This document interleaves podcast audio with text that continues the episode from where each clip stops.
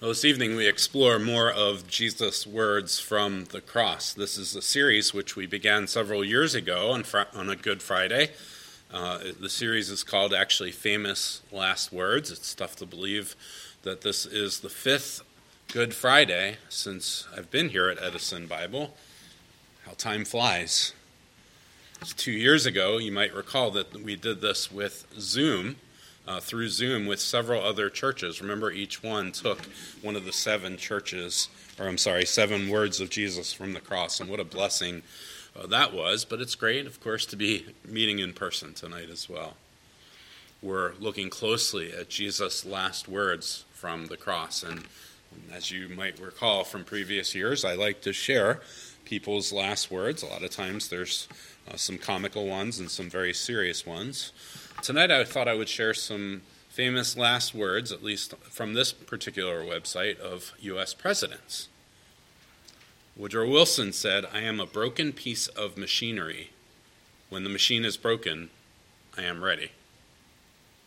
Grover Cleveland, the president who successfully led the nation through the worst depression prior to the Great Crash of 1929, said, I have tried so hard to do right. Andrew Jackson said, I hope to meet you all in heaven. Be good children, all of you, and strive to be ready when the change comes. Zachary Taylor, a former general known as Old Rough and Ready, declared, I am about to die. I expect the summons very soon. I have tried to discharge all my duties faithfully. I regret nothing, but I am sorry that I am about to leave, my friends. William Henry Harrison was delirious at the time of his death, believing that he was speaking to his vice president, John Tyler. He said this Sir, I wish you to understand the true principles of government. I wish them carried out. I ask nothing more. In the midst of dying from a cerebral hemorrhage, Franklin D. Roosevelt said simply, I have a terrible headache. And those were the last words recorded. Benjamin Harrison asked plaintively, Are the doctors here? Doctor, my lungs. James A. Garfield, who lingered for more than 80 days after being shot in 1881, said to his chief of staff, Oh, Swaim, there is a pain here. Swaim, can't you stop this? Oh, oh, Swaim. And that was it. Just prior to experiencing a stroke that would prove fatal, Richard Nixon called out, Help! Help! John Quincy Adams' last words were, This is the last of earth. I am content. One more. Dwight D. Eisenhower put it succinctly after affirming his love for his family and nation, say, said, I want to go. I'm ready to go. God, take me last words of the writers and characters in the Bible are, are interesting to ponder. Um, we've thought through some of that in the past with uh, most people saying that Second Timothy was the last letter that Paul wrote, for example, and last words of others in Scripture. It's interesting to consider, but perhaps not no more so than, than the last words of the Son of God before he experienced that which he had been moving towards for many months. Uh, really, ever since he said in Luke 9:51 that it says that he set his face towards Jerusalem.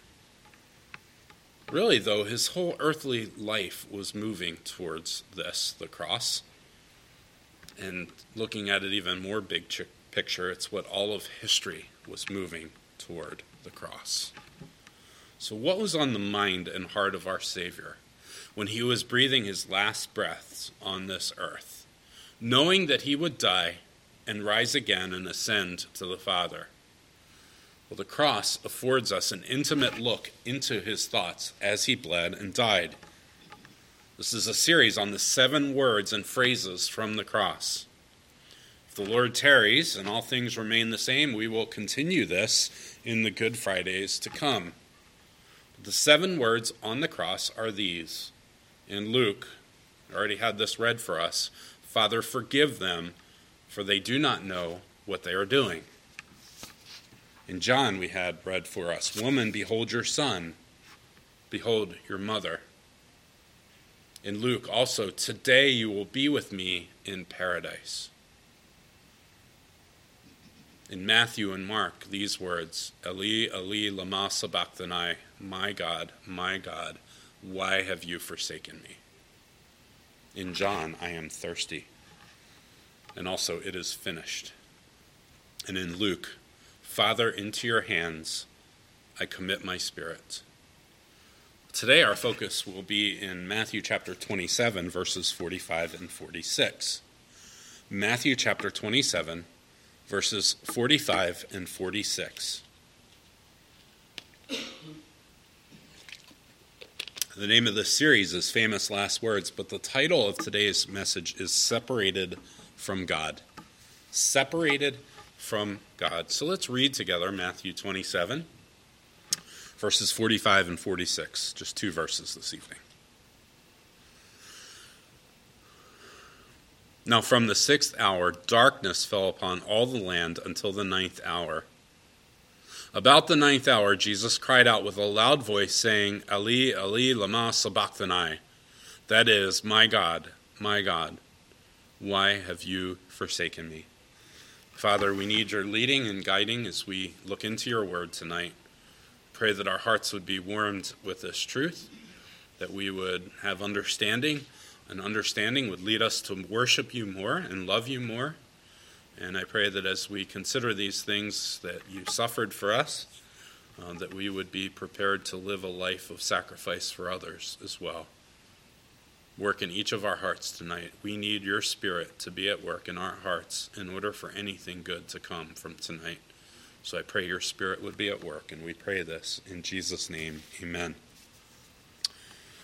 What are some things that the word separated conjure up in your mind? Perhaps your mind immediately goes to parents or some other couple who first were separated and ultimately divorced. Maybe you've heard of accounts of children being separated at birth. If there's a heated dispute, it is often necessary that the parties be separated before a fight breaks out.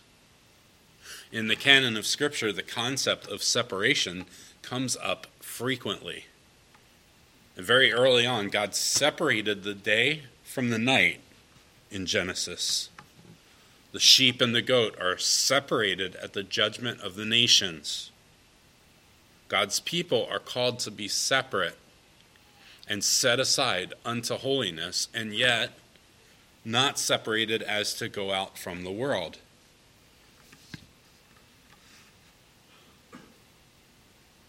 But to do business, occupy until the Lord returns.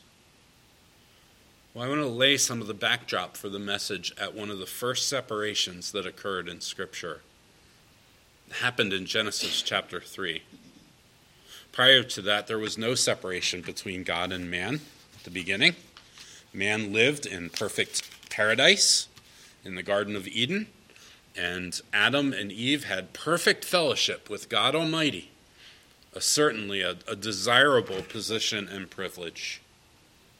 But something changed all that. Sin changed all that. With one deception and the giving into it, even Adam brought sin into this world, and the result of sin is separation from God. There was a rift in the relationship between God and man that had not been there previously. And so instead of perfect fellowship, sin caused them to want to run and hide from God in the garden. What a tragic thing to see in, in Genesis 3 that they were then hiding from God. Instead of innocence, they sought to cover themselves with clothing. Remember the fig leaves? But God pursued them and confronted them, asking questions, questions that he knew the answer to, so that they would confess confess to what they had done. But instead, the finger pointing began. Remember the, the blame, blame shifting. Um, they did what any of us would do under similar circumstances, under the, the microscope of, of scrutiny. of God. God affirmed the need for a covering, but instead of the fig leaves that they had brought, he provided, um, instead of what mankind, what Adam and Eve brought, he, he brought, he, he substituted for those fig leaves a blood sacrifice, which required the death of an innocent animal, the first time that they had seen the evidence of death. Further illustrating the separation, do you remember what happened next? Adam and Eve were expelled from the garden, separated from the place that was symbolic of God's presence. They couldn't remain in their sin and be in God's presence at the same time. Something had to be done, something had to change. So much that happens in this world, which be- is, um, began in the garden as a result of man trying to come up with their own way to bridge the gap caused by this separation. Um, when you look out upon all that, that happens in this world today, in false religion, so much of it is um, the same thing, where we're trying to come up with our own way to bridge that gap and that separation. That's why Cain brought the works of his own hands to God, because he figured God would have to accept it and accept him. But Cain was wrong. Abel, Abel brought the sacrifice of faith. He brought a blood sacrifice, and it was accepted not for anything intrinsic in Abel, not because God liked Abel more, or because um, God didn't like Cain as much, but because he obeyed and brought the only sacrifice that was acceptable to God. The Pharisees pointed to their works as proof that they were right with God. Remember what the in the, the Pharisee and the tax collector, what did the Pharisee do? He said, God, I thank you that I'm not like him because I do this, this, this, and this. Pointed to his good works. In the end, that was just like the covering of figs that, of Cain's sacrifice what he brought. It's, it's another way of man trying to be right with God apart from God's way. Perhaps there's no more vivid attempt or example in Scripture of this attempt of man to work his way up to God than the Tower of Babel. That was man's way of trying to work his way up to God. Mankind has been trying to do this ever since bring sacrifices to God that he never ordained to remove the separation. But it cannot be because none of these things remove the sin that is the cause of the separation. The sin can't be swept under the rug, it has to be dealt with. And a perfect blood sacrifice had to be made so that God could accept it and accept those, by the way, who trust in it a common thought of the day is that people are born neutral. And if they do more good than, than bad, they will be accepted by God and get into heaven. And if they don't, they won't be accepted and they will end up in hell. They'll say, well, it's dependent upon if I do more good, if I can maybe just get to the end of my life and that last work, maybe it'll take me over the top and I'll end up in heaven. That's a lie from the enemies of souls. There is no amount of good we can do to overcome the sin that has been placed on our account. It's kind of like having a $100,000 mortgage and going to the bank with a dollar and expecting to have the debt removed. But even worse than that, because our debt is infinite, we could never repay it on our own. And so, what a tragedy there are systems of religion out there that promote good works as penance to pay off a debt which isn't possible. What hopelessness in that. Isaiah 64 6 says, For all of us have become like one who is unclean, and all our righteous deeds are like a filthy garment. The best things that we do if we're not in Christ are like filthy garment. And I don't won't get into the details about this, but filthy garment doesn't quite give the full understanding of this word. It's a very disgusting word. And all of us wither like a leaf, and our iniquities, like the wind, take us away. Rather than painting the picture of humanity as pretty good people, just a few minor flaws, Romans 3 and other places paints the picture of total depravity. There's nothing good in us no ability to respond to truth. We are miserable and hopeless apart from the intervention of God, our Savior. Unless God intervenes, we will remain in the place of separation eternally so. It brings us to the cross and it brings us to Matthew chapter 27. These words of Jesus were a little bit different than the others, I believe. Recall Jesus had spoken to John and his mother from the cross in a touching scene of provision for his mother after he would be gone. He had spoken words of grace and mercy to a criminal. Today you will be with me in paradise. He had spoken words of intercession to the Father, addressing him as Father, asking for the forgiveness of those who were murdering him. He also addressed the Father at the very end, when he said, Father, into your hands I commit my spirit, he also will say, I thirst, and it is finished. Words that really there's no specific audience that's uh, indicated in those things, but certainly probably s- several groups of people would have, would have heard that, that were present that day. But our words today are different for several reasons, which we will explore as we look more closely at these words. So, point number one today is that the setting speaks of separation. The setting speaks of separation. Verse 45 says, Now from the sixth hour, darkness fell upon all the land until the ninth hour. Up until this time, this was a very normal crucifixion one that had been reenacted and witnessed over and over again uh, by Rome against its enemies. But at the sixth hour, something drastically changed. Darkness fell for three hours. That had not happened at any crucifixion previously. And it was a darkness that hardened the hearts of courageous soldiers and had them scared. This was not an eclipse, it was a supernatural darkness but this darkness was symbolic of the separation that was happening. It was temporarily snuffing out the light of the world.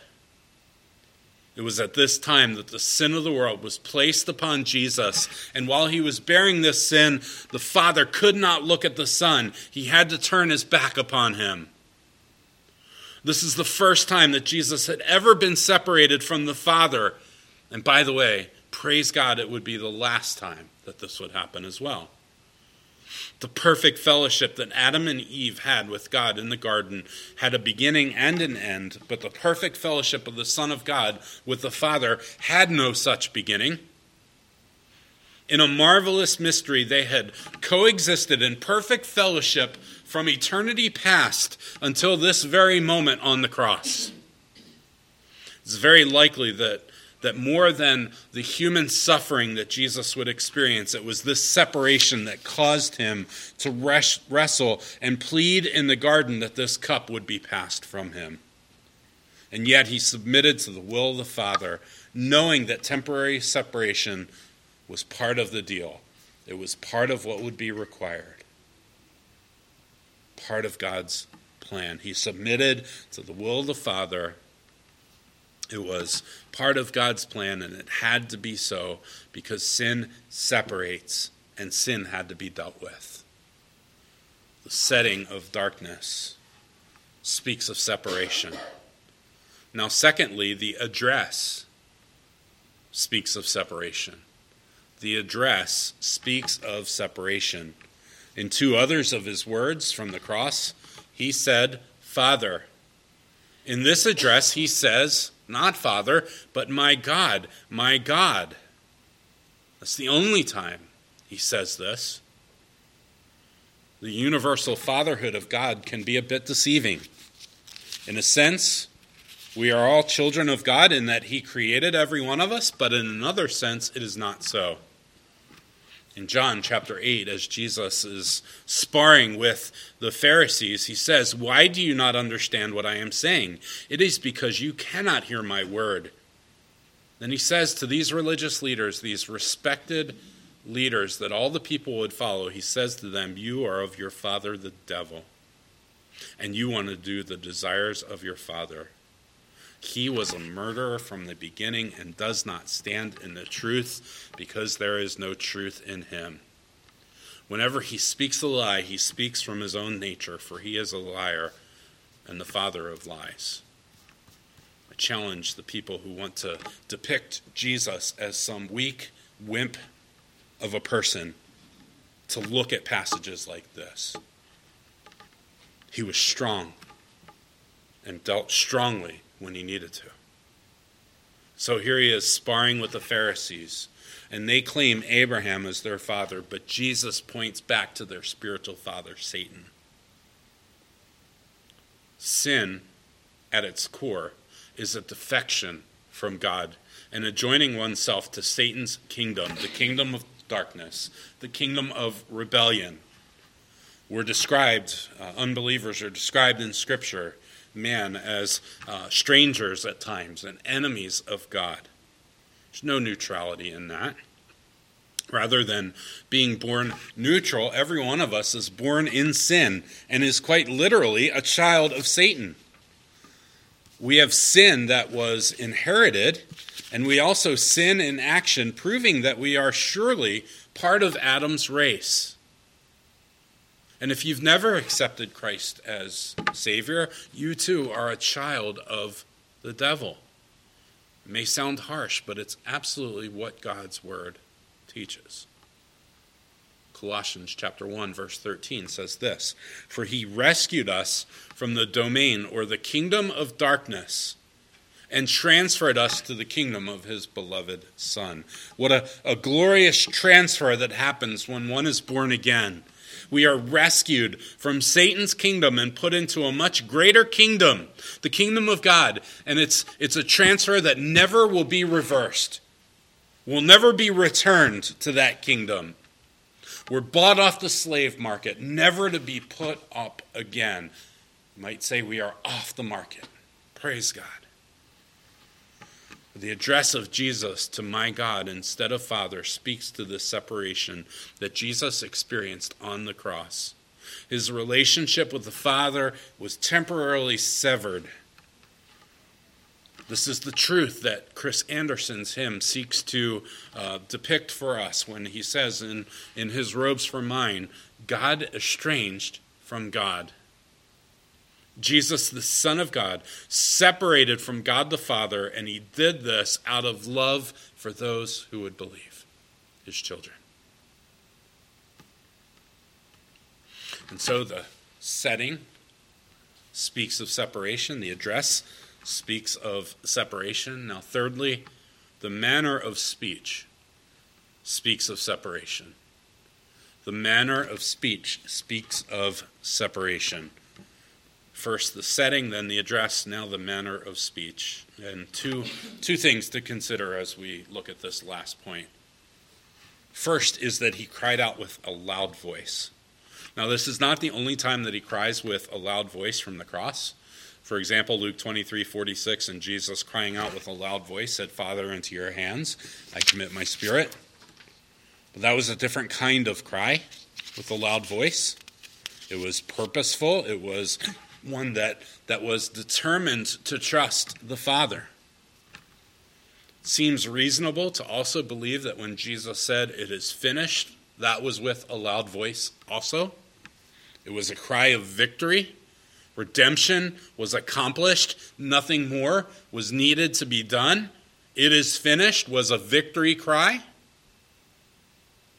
The war was over at the cross. Jesus has won.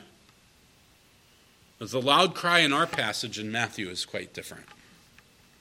It's a cry of anguish, of heart and soul. It is the cry of one who has experienced separation, which has brought torment.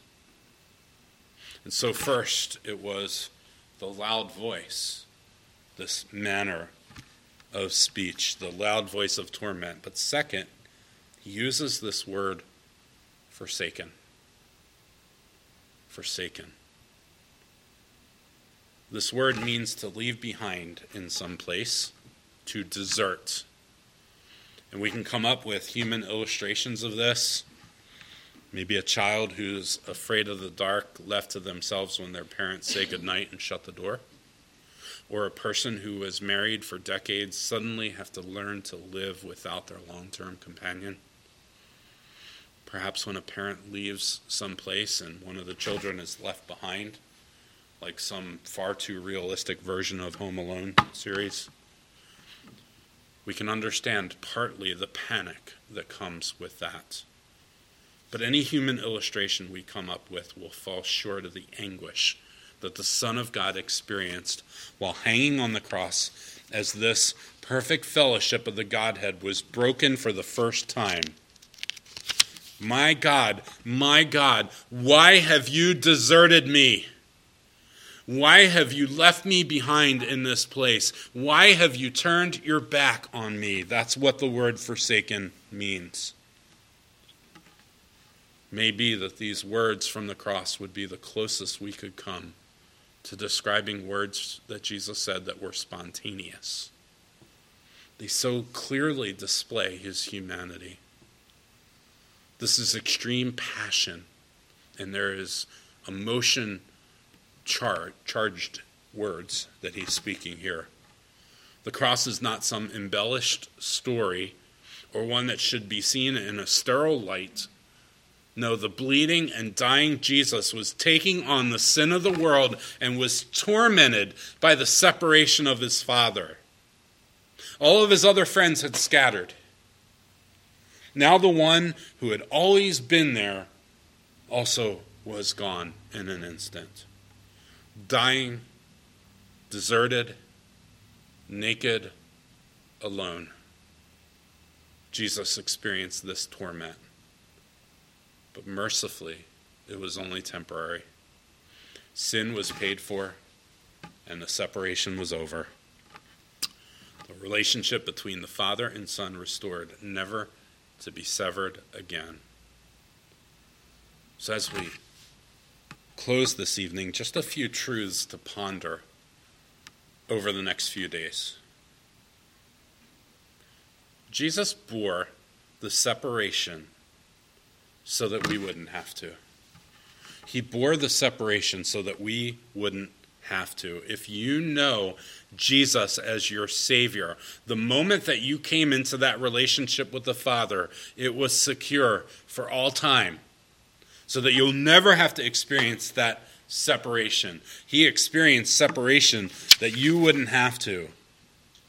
In the book of Hebrews, Jesus is called a forerunner.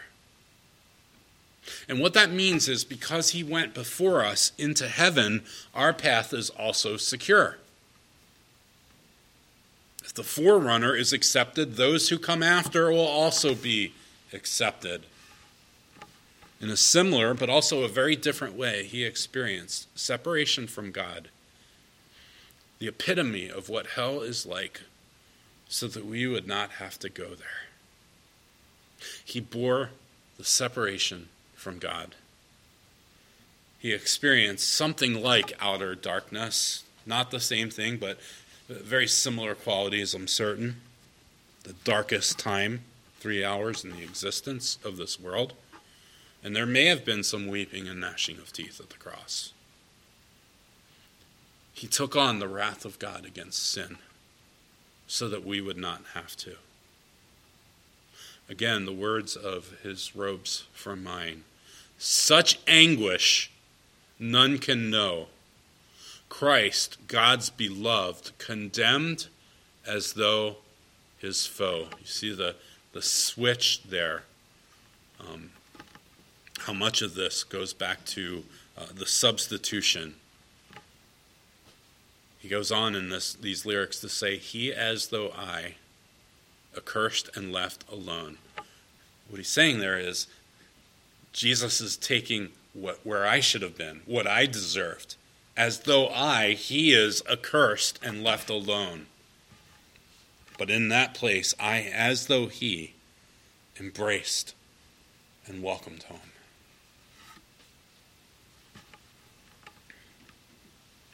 Jesus bore that time of separation and all the uh, difficulty and all the the um,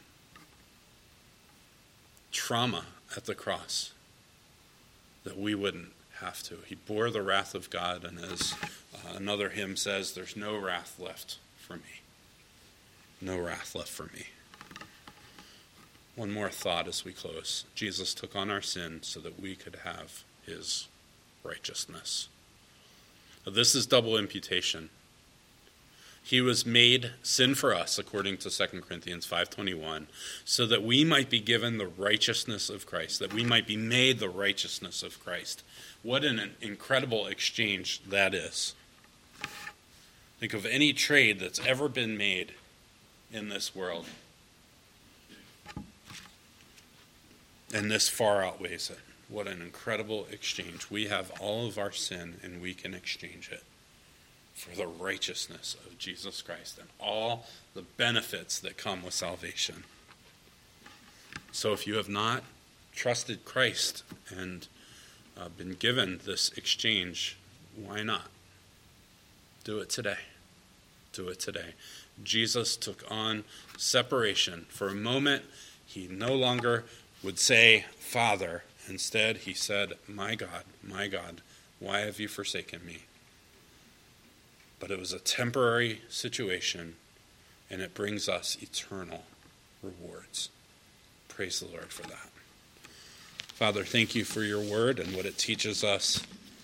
And I pray that you would help us to grow in our understanding of these things. There's certainly a mystery involved in this. And yet, Lord, you um, make it clear that you are human even as you were divine, the hypostatic union, fully God, fully man, on the cross.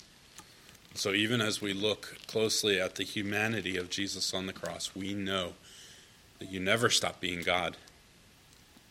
And we know that you are at the right hand of the Father today, making intercession for us. We are truly in a privileged position knowing you as Savior we never have to experience that separation. Praise God for that. There's never a time where we would come to you in prayer and we would say, Why have you forsaken me? It doesn't happen.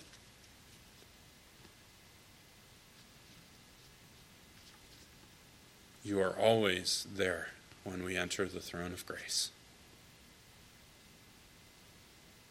Pray that we would share this message with others, that we would contemplate the cross over the next few days, Lord, and all the busyness, that we would set aside time just to meditate and contemplate on the cross. And that we would come in just a couple days rejoicing that Jesus is risen indeed. O death, where is your sting?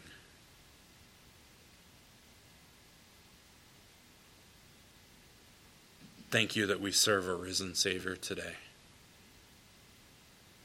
But also, I pray that you would help us not to take lightly this sacrifice that you've given for us, that it might motivate us to live sacrificial lives for others also. And we pray this in Jesus' name. Amen.